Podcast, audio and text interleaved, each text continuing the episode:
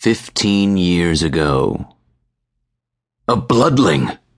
My father's voice is filled with disgust, and his large hands are quick to drop me back into the midwife's arms. Why did you even bring it out for me to see? The room, which was full of jovial laughter and the scent of cigars only moments earlier, is now silent. My eyes are still closed, but I can scent the dominant male werewolf in front of me along with several other alpha leaning shifters. Anger from my father nearly drowns out the other aromas, but I pick up sorrow and repulsion in equal measure. The former seems to emanate most strongly from a male who I later learn is my mother's younger brother Oscar, but my uncle soon slips out the door, taking his tear laden scent along with him. He's a boy, and healthy, the midwife speaks up after a moment, her voice quavering with fear. Even with my eyes glued shut, I'm able to understand that no one stands up to my father. So I'm impressed by the woman's spine. The heir and a spare, the midwife continues, but my father is turned away, dismissing the woman from his thoughts. As a pup, I'm less interested in adult voices than in the smell of blood wafting from the room I was recently carried out of. Childbirth and death.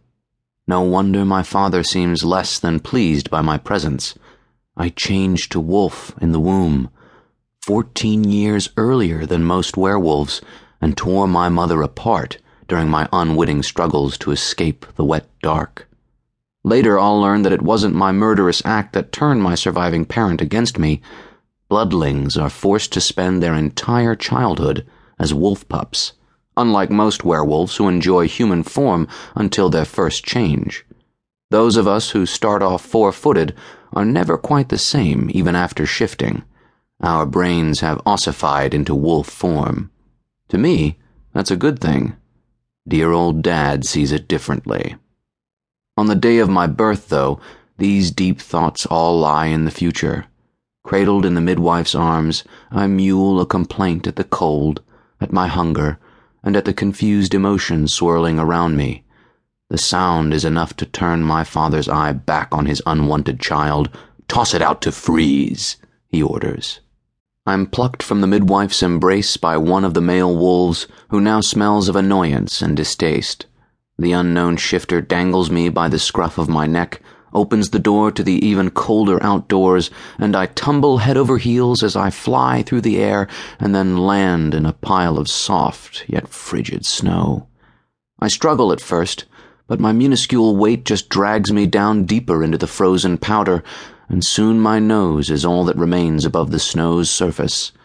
At last, I succumb to the chill and settle down to die. To my young brain, I seem to lie there forever, but my exile must last mere moments. The sorrowful uncle who fled my father's house had set a simple yet effective plan in motion cracking open the neighboring resident's door and counting on a toddler's curiosity to draw the young werewolf outside into the snow. When Chase finds me, an interesting ball of fluff nearly on his doorstep, he isn't gentle. But the toddler's warmth awakens the spark of life that has nearly fled from my damp form.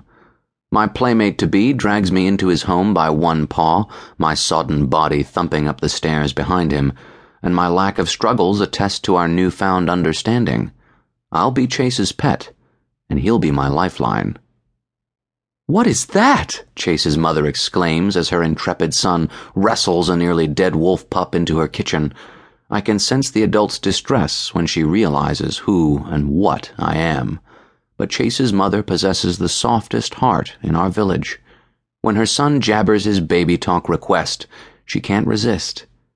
Tia braves my sharp teeth and takes me into her arms to nurse. Soft hearted mother or no, I would have been tossed back out into the snow if I'd found my way into any other household. But Chase's father died not long before, and his mother now answers to no dominant male. So she takes me in, and by the time my father realizes what was happening, there's no going back. Chase and I are milk brothers, and Tia is willing to protect us both with her life.